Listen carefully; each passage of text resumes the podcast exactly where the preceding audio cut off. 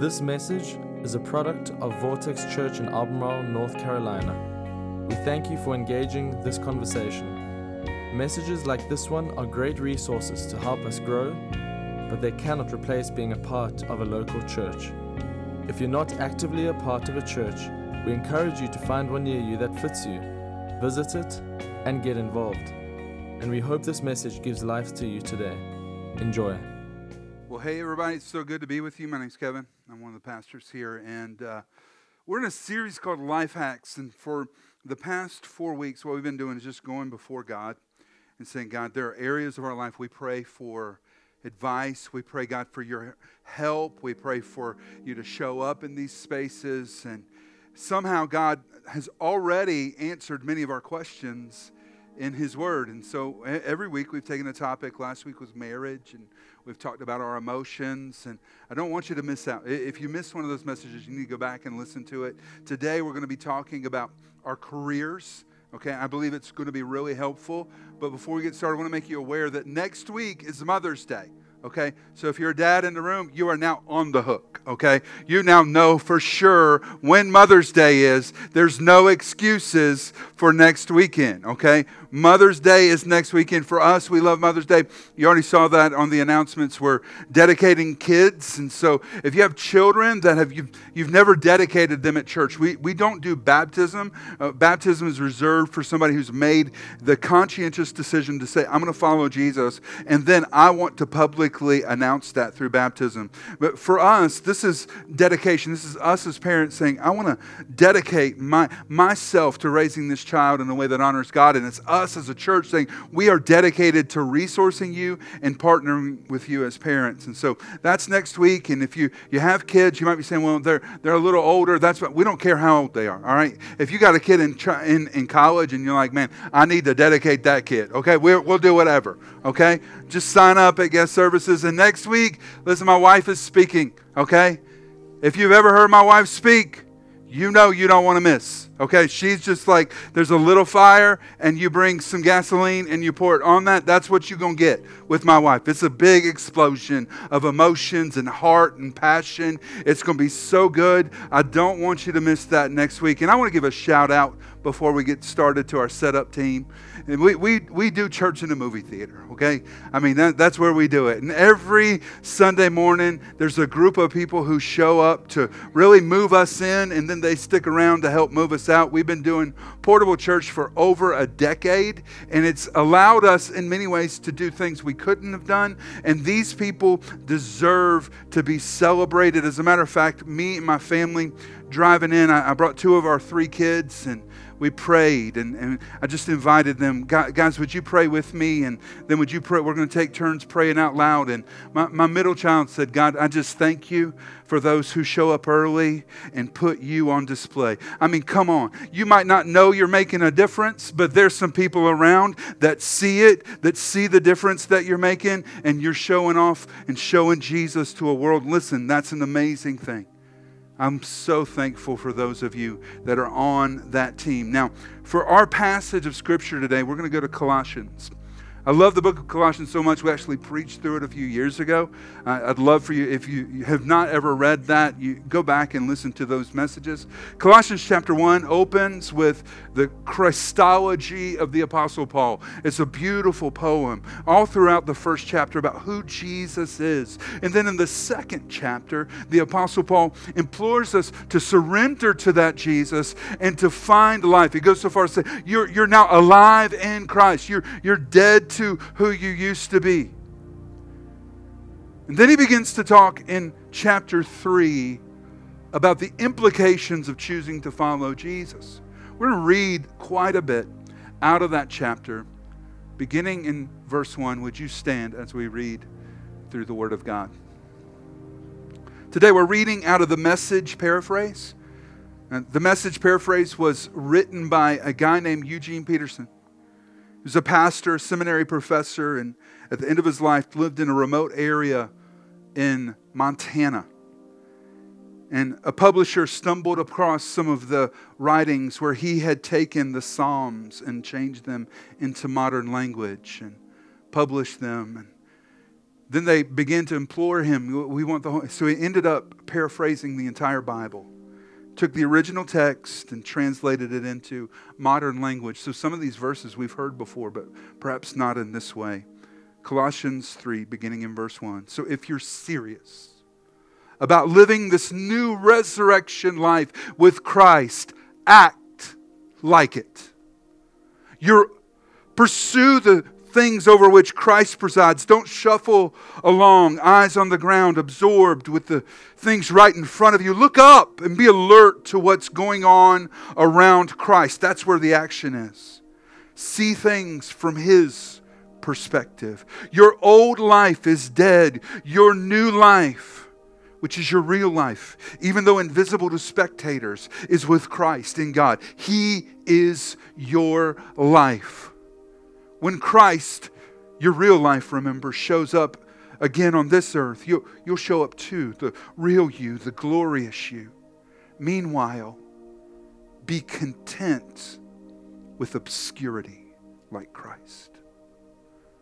So, chosen by God for this new life of love, dress in the wardrobe God picked out for you compassion, kindness, humility, quiet strength, discipline. Be even tempered content with second place, quick to forgive an offense. Forgive as quickly and completely as the Master forgave you. And regardless of what else you put on, wear love. It's your basic, all purpose garment. Never be without it. Let the peace of Christ keep you in tune with each other, in step with each other. None of this going off and doing your own thing and cultivate thankfulness.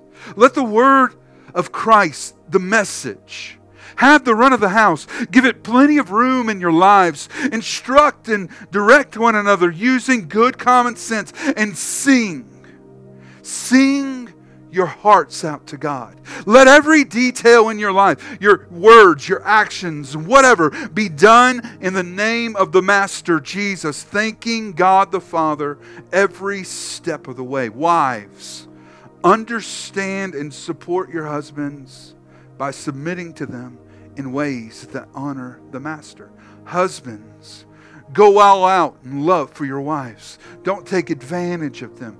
Children, do what your parents tell you, for this delights the master to no end. Parents, don't come down too hard on your children, or you'll crush their spirits. Servants, do what you're told by your earthly masters. And don't just do the minimum that will get you by. Do your best. Work from the heart for your real master, for God. Confident that you'll get paid in full when you come into your inheritance. Keep in mind always that the ultimate master you're serving is Christ.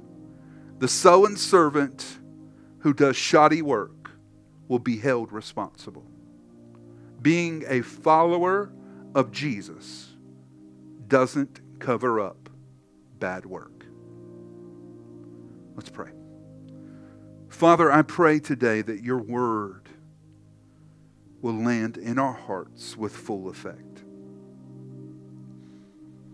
That as we stand in your presence, you would open our hearts, Holy Spirit, to what you long to do in this room where there's hardness, convict our hearts. Where there's disobedience, challenge us.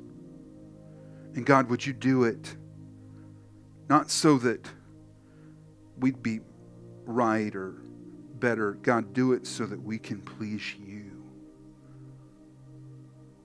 So that our lives are lived in such a way that we please it's in the name of Jesus we pray. Amen and amen. You may be seated.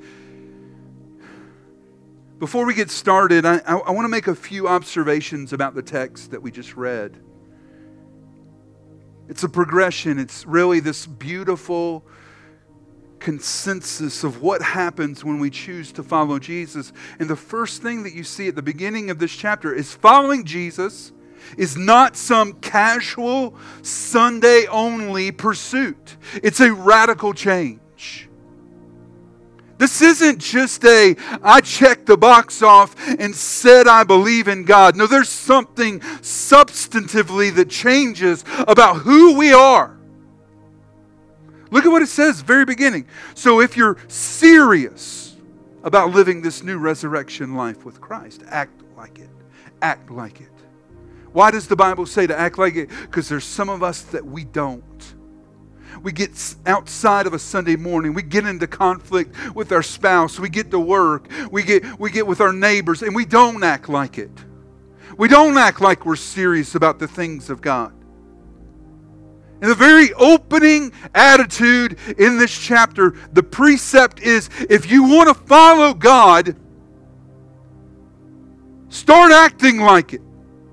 Pursue the things of Christ. Get your mind and your perception focused on Christ. Don't be self absorbed. The old me is dead, the new me's come alive, and I'm only alive in Jesus. And as Paul begins to build this case through Colossians 3, you start to see this. When you follow Jesus, you change on the inside. I don't just stay the same. I'm not the same person I was when I chose Him. And I'm not the same person I was six months ago. God, through Christ and the power of the Holy Spirit, consistently encounters us and changes us. And He changes us on the inside. So many of us want to change the things on the outside of our lives. But that's not how God works. God changes the stuff on the inside, and then it has outside implications. Look what it says in verse 12. So, chosen by God for this new life of love, dress in the wardrobe that God picked out for you compassion, kindness, humility, quiet strength, discipline. Think about those attributes.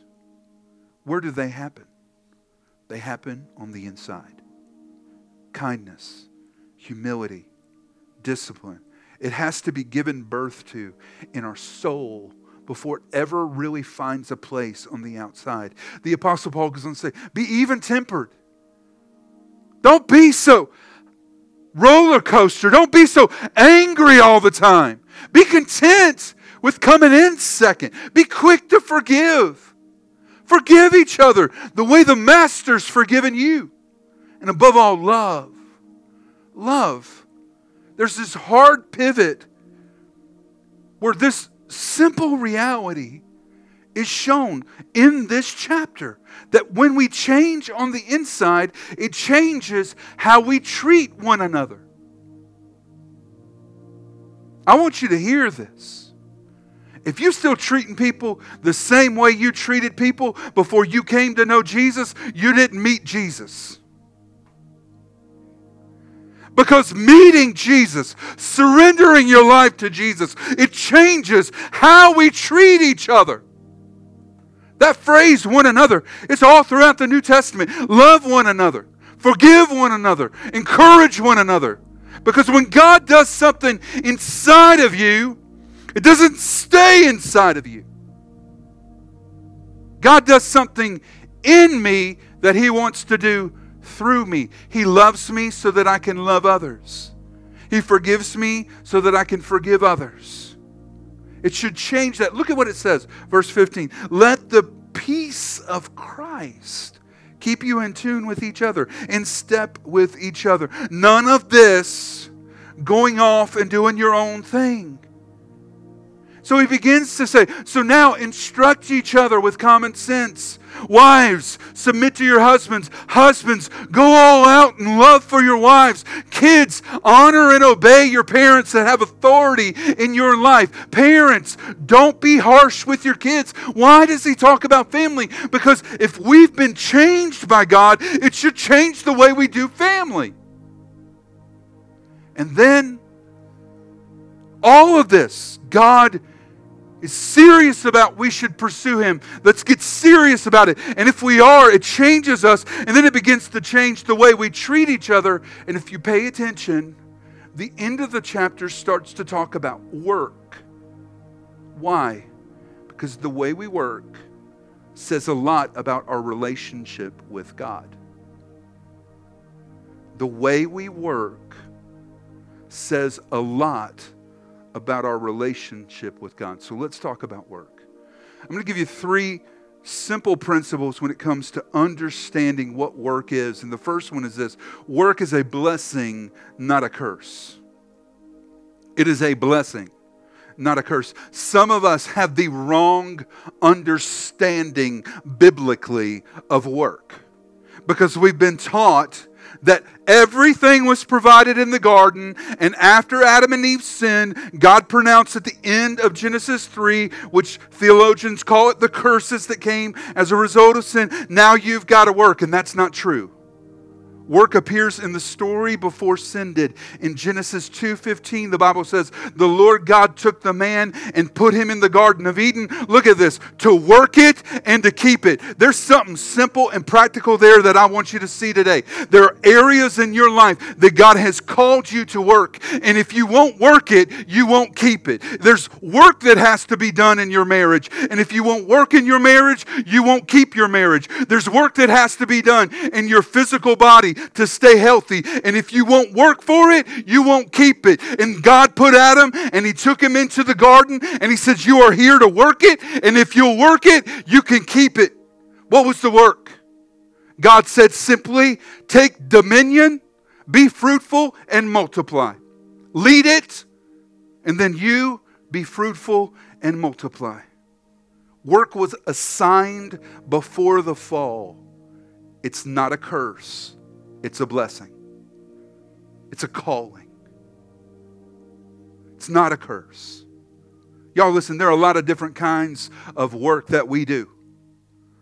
We got our jobs, we're going to go to work tomorrow morning. Some of us are teachers, and we're going to show up to teach some kids who don't want to know the stuff that we got to teach them. Some of us, right, we're, we're a little bit later in life, and, and we, we actually are not looking forward to going to work. It's changed. Stuff is different this post COVID era. Some of us are retired, and tomorrow morning we get to go to work for ourselves. Some of us, right, we don't like our jobs. I don't want to go to work. There's different kinds of work, though. There's marriage work. Some of us left last week that message on marriage saying we got some work to do. We got to learn how to communicate a little bit better. We got to manage our expectations of each other a little bit better. There's parent work, right? Some of you, it's changing diapers. You got some babies at home and you got some diapers to change. Some parent work is unpacking lunches. Maybe, maybe parent work is I've, I've got to discipline my kids. And then there's housework. How many of y'all hate housework? Anybody in here? I just hate housework. The doing laundry and sweeping floors and doing dishes. I want you to see this. This is going to hurt your heart a little bit, okay? There are people praying for the blessings you already have. Every blessing comes with work. And there are people that are praying for the blessings that you're having to work in right now. There are people praying, God, would you send the right spouse? I want to get married, but I want to get married in a way that honors you. And you felt that. You got engaged, you got married, and now there's work to do in your marriage. People praying for what you have.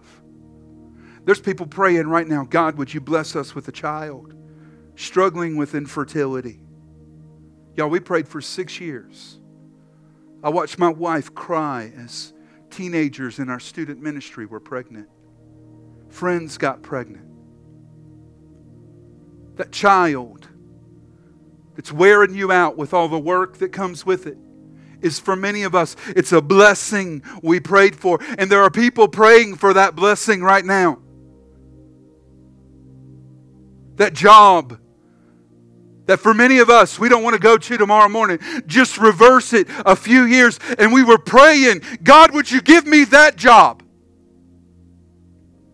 People out there who are jobless right now, just praying, God, would you send the right job? And there, if you've traveled internationally, it doesn't take a lot of travel for you to realize there are people in this world that do not have the kind of homes we have, that do not have the kind of luxury we have in our homes. I mean, there's a phenomenon in our culture now called the Sunday scaries. Where comes Sunday afternoon, Sunday evening, people start to get anxious, start to get a little depressed because they got to go back to work on Monday. I want to say this because you need to hear it. We do not understand work culturally. We do not. We have degraded and downgraded our perspective of work. Work is not a curse, it's a calling. And this is why I want you to see this. Number two, every good thing requires hard work. Every good thing in your life is going to require hard work. If you don't like hard work, you're not going to have a lot of good things. Every good thing requires hard work. Can I just give you a list? This ain't in your notes. Good things that require hard work. Here's one a thriving marriage. Some of y'all want your marriage to look different. You want to communicate better. You want to have better intimacy. You want to get around each other and do better when it comes to conflict and managing your expectations and some of the stuff we talked about last week. You want to know what? It takes hard work. It's hard work. Thriving marriage takes hard work. Your physical health. You want to be healthy physically. Oh, I can remember starting to work out with uh, one of our family friends. He's worked out since he was about like 11 years old. I mean, just a stud. I ain't never worked out a day in my life, and I go in and, man, we working out for a few weeks. I'm learning the ropes of lifting some weights with him. And I come in, man, I'm so sore, bro. I am so excited to get to the point where I can lift weights and not be sore. And he said, Whoa, whoa, whoa, whoa, whoa. Man, I've been sore for 40 years. I remember light bulb, boom. It takes hard work. You want to be healthy? It takes hard work. You know what else is? It consistent parenting takes hard work. Oh, and culturally, we're not good with this. We got some parents that want to parent with intensity. I give 45 good minutes and then take two weeks off. No, that's not your job. Your job is to be consistent, it's to put up boundaries and say, no, no, no, no, no. Make sure that those boundaries stay consistent. Consistent parenting is hard work. Emotional health is hard work. There's some of you in here struggling with anxiety, struggling with depression. And I want you to hear this where you are is not where you have to stay, but you won't get out of where you are without some hard work. The hard work of going to a counselor, being honest about what you're doing, being willing to get some advice and get some help. Emotional health is hard work. If you missed it, the very first week of this series was about that. Financial success. It takes some hard work to be successful financially, to say no to things that everybody else is saying yes to, to live with a budget, to live with a plan. It's hard work to be successful financially, it's hard work to overcome your issues. We all have issues. Every person in this room has got some issues. And for some of you, you're just trying to manage your issues. I just don't want them to derail me. For some of you, your issues are bringing you down. But there's some of us in the room, we have overcome some issues. I was an addict, I'm no longer an addict. I was controlling, I'm no longer controlling. I was passive, but I'm no longer passive. Why? Because you put in the hard work to overcome the issue. You won't get over it if you don't put in the hard work. Now, listen, there's so much of the Bible that pairs our hard work with God's providential blessing that comes with it, the promise that is attached to it. We love the promise, we don't like the hard work. Romans 8, look at this, verse 28. We know that in all things God works for the good of those who love Him, who have been called according to His purpose. Right, we love that. I'm going through a difficult season. I know God's going to turn it into something good. There's something that people want to say was bad that happened in my life. God's going to turn it into something good. If it's not good, God's not done. But there's a part in that verse that's your job. God works all things for the good of those who love Him and are called according to his purposes. Not their purposes, not their mama's purposes, not everybody else's purposes, according to God's purpose. Oh God, I love you and I'm here because you called me. God is going to turn it into something good. It's a good promise. That's the part that God does. He's going to turn it into something good, but then there's the part that we do. There's hard work. Proverbs 21 says, The horse is prepared for the day of the battle, but victory belongs to the Lord. Who prepares the horse? We do. We prepare the horse. Who delivers victory? God does. Y'all need to hear me. Every good thing in life comes with hard work. That's why, number three, a bad attitude regarding work can hold you back from a lot of good things if you're not willing to work, if you don't value work, if you don't see work for what it is, the opportunity that it is, that bad attitude will keep you from the good things that God wants to give you. Can I give you a list, a simple list of bad attitudes we can have at work? Oh, some of these going to hurt a little bit, okay? Y'all just get ready. Get your hearts prepared. The first one's being lazy being lazy. Lazy people don't ever start something, they don't ever finish it. They're not the ones that volunteer. They don't go above and beyond being lazy. The Bible actually talks about lazy people all the way throughout the book of Proverbs, and it calls them a name. Now, it doesn't give you permission to call people names, but the Bible calls them a name. It calls them sluggards. I love that word. You sluggard. Don't be like the slug. It's a lazy person. It's a bad attitude regarding work. An entitled person is another attitude. You know what it means to be entitled? It means you owe it to me. I ought not to have to work for that. Some of y'all, you're struggling because you there are things in your life that you should have to work for that you're saying that ought to be for free. I ought to get that. You owe me that. God, you owe me that. Person, you owe me that. Work, you owe me respect. You owe me the accolades. You owe me the promotion. You owe me the raise. I'm entitled to it.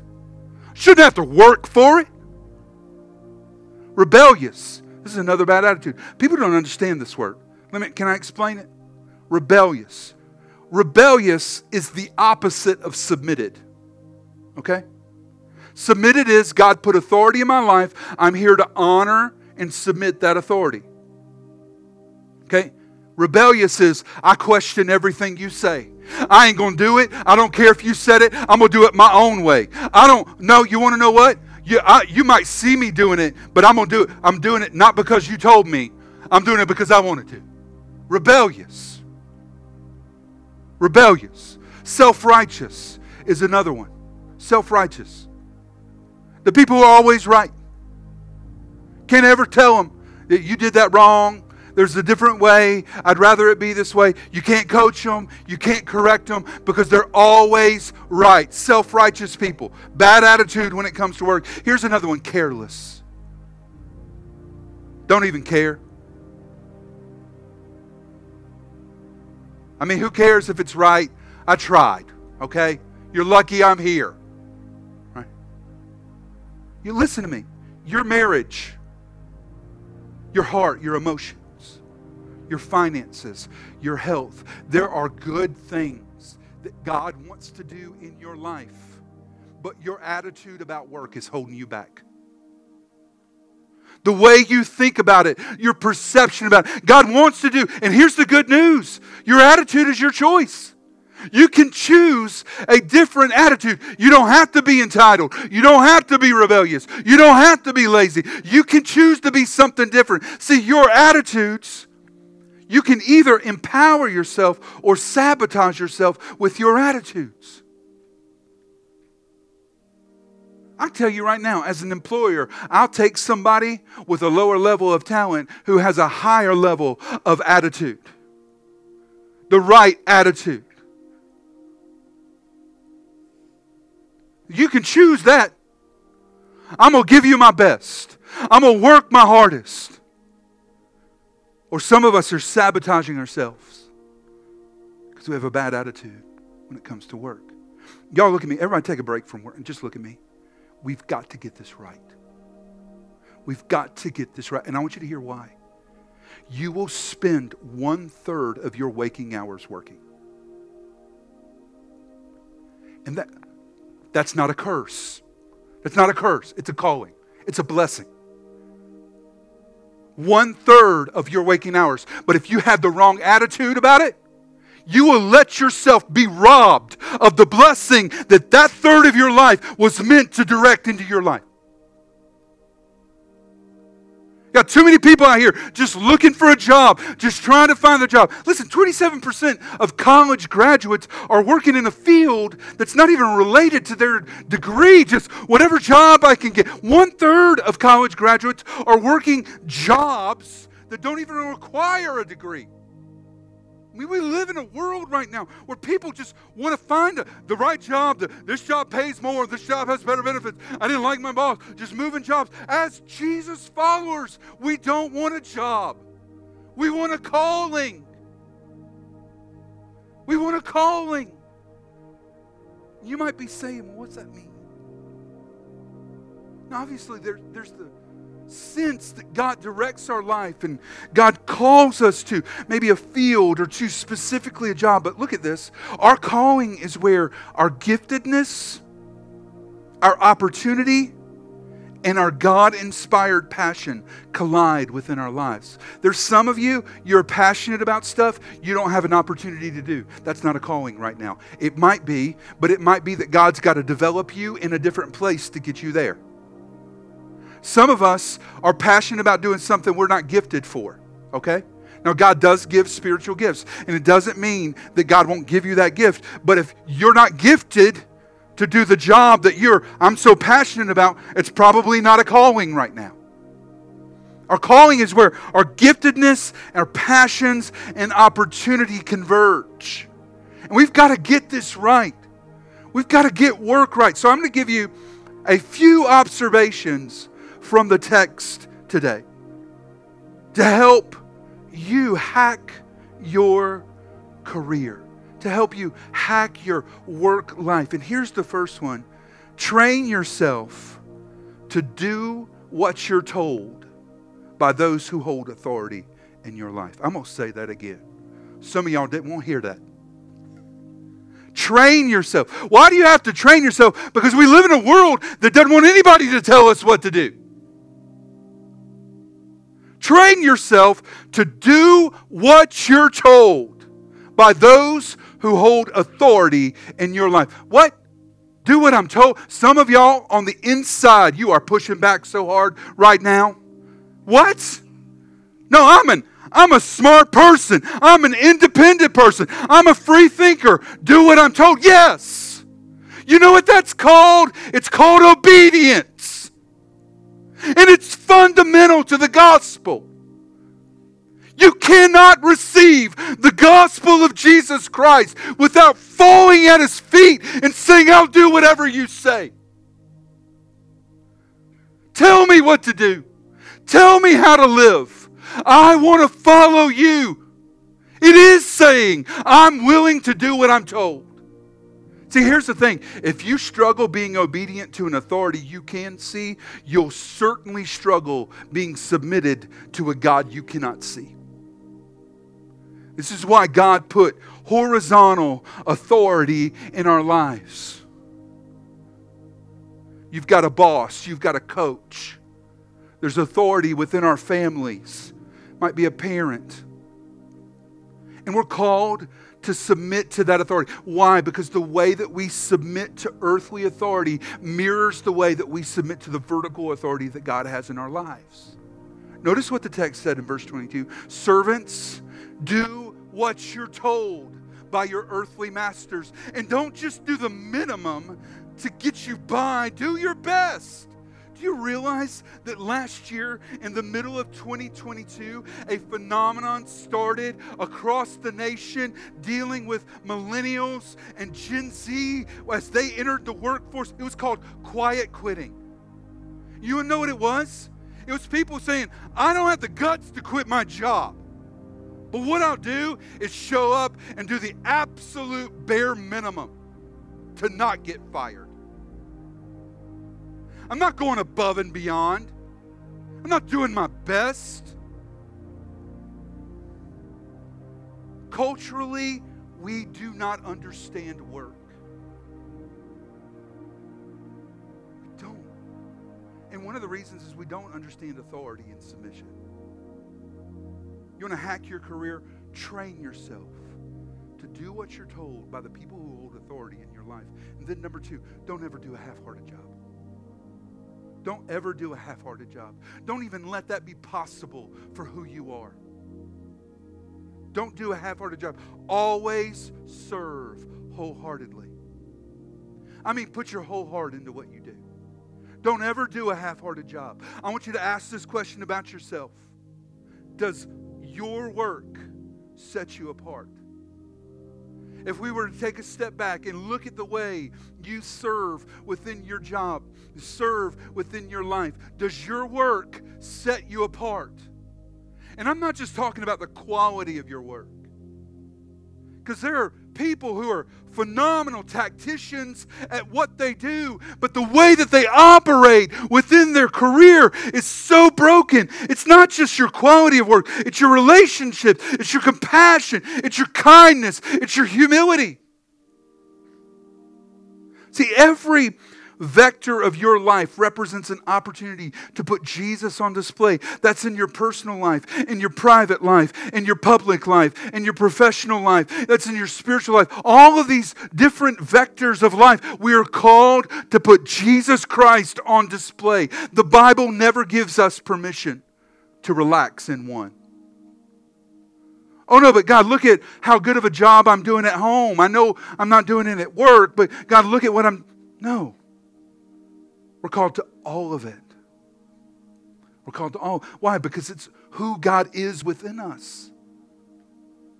It's who He transforms us to become. See, if you can't serve wholeheartedly, ask yourself the right questions. Because what happens is a lot of us get into those moments. We get into times when we're, we're, saying, There's something wrong. I don't feel like I can give my whole heart to the. And what happens is we start asking questions about our environment and our circumstances. But the real question is this Is the problem me? Is the problem me? And I, I'm going to venture to say this. Y'all need to hear this. More often than not, it is. Is the problem me? Is it my attitude? Do I have issues with authority? Am I difficult to work with? Am I prideful? Is the problem me? Here's why this is so important to ask. If the problem is you, the problem will move with you. We've had friends get this job. Oh, this is the perfect answer for our lives. I did not like where I was working at. I love my new boss. Three months later, I'm looking for a new job. I found a new job. I love it. Love my boss. It's so good. Can't wait. I love it. Three months later, new job. And you just want to go, hey, honey, the problem ain't your boss. The problem's you. So, only common denominator with all of this is you. You've moved, and the problems have moved with you. Now, here's the thing that's so true for all of us. We often look outside of us and we feel the tensions but the real tensions that we feel are inside of us. Let me give you some simple explanation of that. Come home from work. I was disrespected at work today. I was disrespected. Well, what happened? Well, I did all this stuff and nobody even acknowledged it. Nobody said anything. It was disrespect. That's not disrespect. That's you need to be validated. You got an internal need to be validated by people. You need to hear from people around you, not from your heavenly Father. You need to hear, "Well done, good and faithful servant," from all everybody that you're doing, not from the Lord. You have a, a problem with how you expect to be validated. It's not disrespect. Some of us, well, I'm not appreciated at my job. I'm not, I go above and beyond and I try to help that person and I try to help that person and I try to help that person and they don't ever say thank you. The problem isn't them. Listen, the problem's you. You're a people pleaser. and you took that in you with you into work and you're expecting everybody to turn back around and treat you the same way. The tensions we feel are often within us. And we got to take a step back and ask the question, the right question, is it me? Is it me? Because the wrong questions start with what's wrong with my boss? What's wrong with my job? What's wrong with the benefits package? What's wrong with my. Listen, there's always going to be something wrong with your boss. Because every boss you're going to have is a human that's flawed and sinful. Now, some of them are more flawed and more sinful than others. But there is no such thing as the perfect job and the perfect boss. And far too many times, the real issue is that we're looking for something in our career that we'll never find in our career. We're looking for something in a job that we'll never find in our job. That's where the number four comes from. Your greatest fulfillment in life will be in pleasing and following Jesus. There are no exceptions to this. This is what you were made for. I mean, there are good jobs that we've been assigned. The job of husband and wife, wonderful. I love my wife. I love what we get to do together as we build a life together. But that job will never be more fulfilling than my relationship with Jesus Christ. I love being a father. I had never held an infant before I held my daughter. She was the first baby I ever held. I've never been more changed or more impacted by a pursuit than I have being a father outside of my relationship with God. But my kids will never replace my relationship with Jesus. Never. I love what I do as a pastor. It's a calling, it's a passion. I love what I do investing in other pastors in other places. But it will never replace Jesus. No job can replace Jesus. No role in your life can replace Jesus. As a matter of fact, every job, every role is a place where we're just called to encounter God and deepen our relationship with Him. See, some of us, y'all listen to me because this is important to hear. Some of us replace the God of the calling with the calling from God. And we take the work that we did in relating to God and going to God, and all of a sudden we start totally ignoring God just to do what He's called us to do. Y'all, listen to me. God didn't make you to do chores, He made you for relationship with Himself. That's why you were created. God made you to love you. God made you to be with you. God made you so that you could love Him. It's the only way we'll ever know love. It's the only way we'll ever be fulfilled in any of it. And actually, that's the hack. That's the hack for your career. So many of us are looking for fulfillment, the right job, and the right boss, and the right opportunity. But here's the hack you need to be able to show up knowing God called you to it and choose to please God through it. And when you find that, when you find that, you have found something that is valuable and worth the pursuit. It's worth a third of my life to say, God, I am called to this. And I get to please you and encounter you and know you through it. It's why we're here. We're alive to please God. You're not alive to please yourself. You're not alive to please your spouse. You're not alive to please other people, to please your kids. You're alive to please God. That's why He made you. And that's the only place that you'll ever find fulfillment, satisfaction.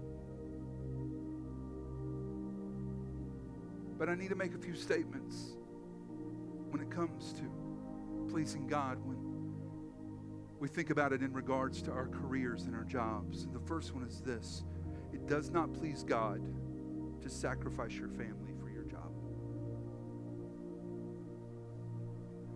There are too many, especially men, who are willing to say, I got to put my family on pause so that I cannot be there. I'm, we got Christmas coming. I got to earn a little bit more money to buy Christmas presents. So I'm going to be working nights. I'm going to be working weekends. I'm going to be going, y'all listen to me. Your kids need you present more than they need a Christmas present, than a birthday present. Your presence is more valuable. Do not sacrifice your family for your job. And this is the big one it does not please God to sacrifice your faithfulness to Him and His kingdom trying to build a career. Oh, I've seen too many people. Well, you know, I, I, I, it's only going to be for a season. Uh, uh, we won't be attending church because I'm going to be working on the weekends. And the next thing you know, not only are they not attending church, but they're not living for God. Why? Because they pulled out of their faithfulness to God to be faithful to what they were looking to be their God. Your career is not your God. Your boss is not your God. And you need to know that. And you can't sacrifice your relationship with God trying to build a career. And sometimes it'll be that we pull our presence out of the things of God. Y'all listen to me. Sometimes it'll be that we sacrifice the way we do our job, that we do things that are immoral we do things that are even broken and illegal, trying to further our career, but sacrificing our relationship with God. So, to really build a career that's fulfilling and satisfying, you're going to have to please God through your career. But I'm going to make one final point. Some of us in this room, we need to hear this today. You can't please God without knowing Him. And for some of you, this has been why. You go to your job and you're like, this is so empty and it's so broken. And you go to a new job, this is so empty, it's so broken. And you keep trying to find fulfillment and satisfaction in so many different areas of your life. And you'll never find it because you have not pursued a relationship with Jesus Christ. You can't please Him without knowing Him. It's only in the confines of our relationship with Him that we please Him. So today, maybe for you, there's an attitude about an area of work. Maybe it's work that you need to do in your marriage. Maybe it's your career that you need to repent for.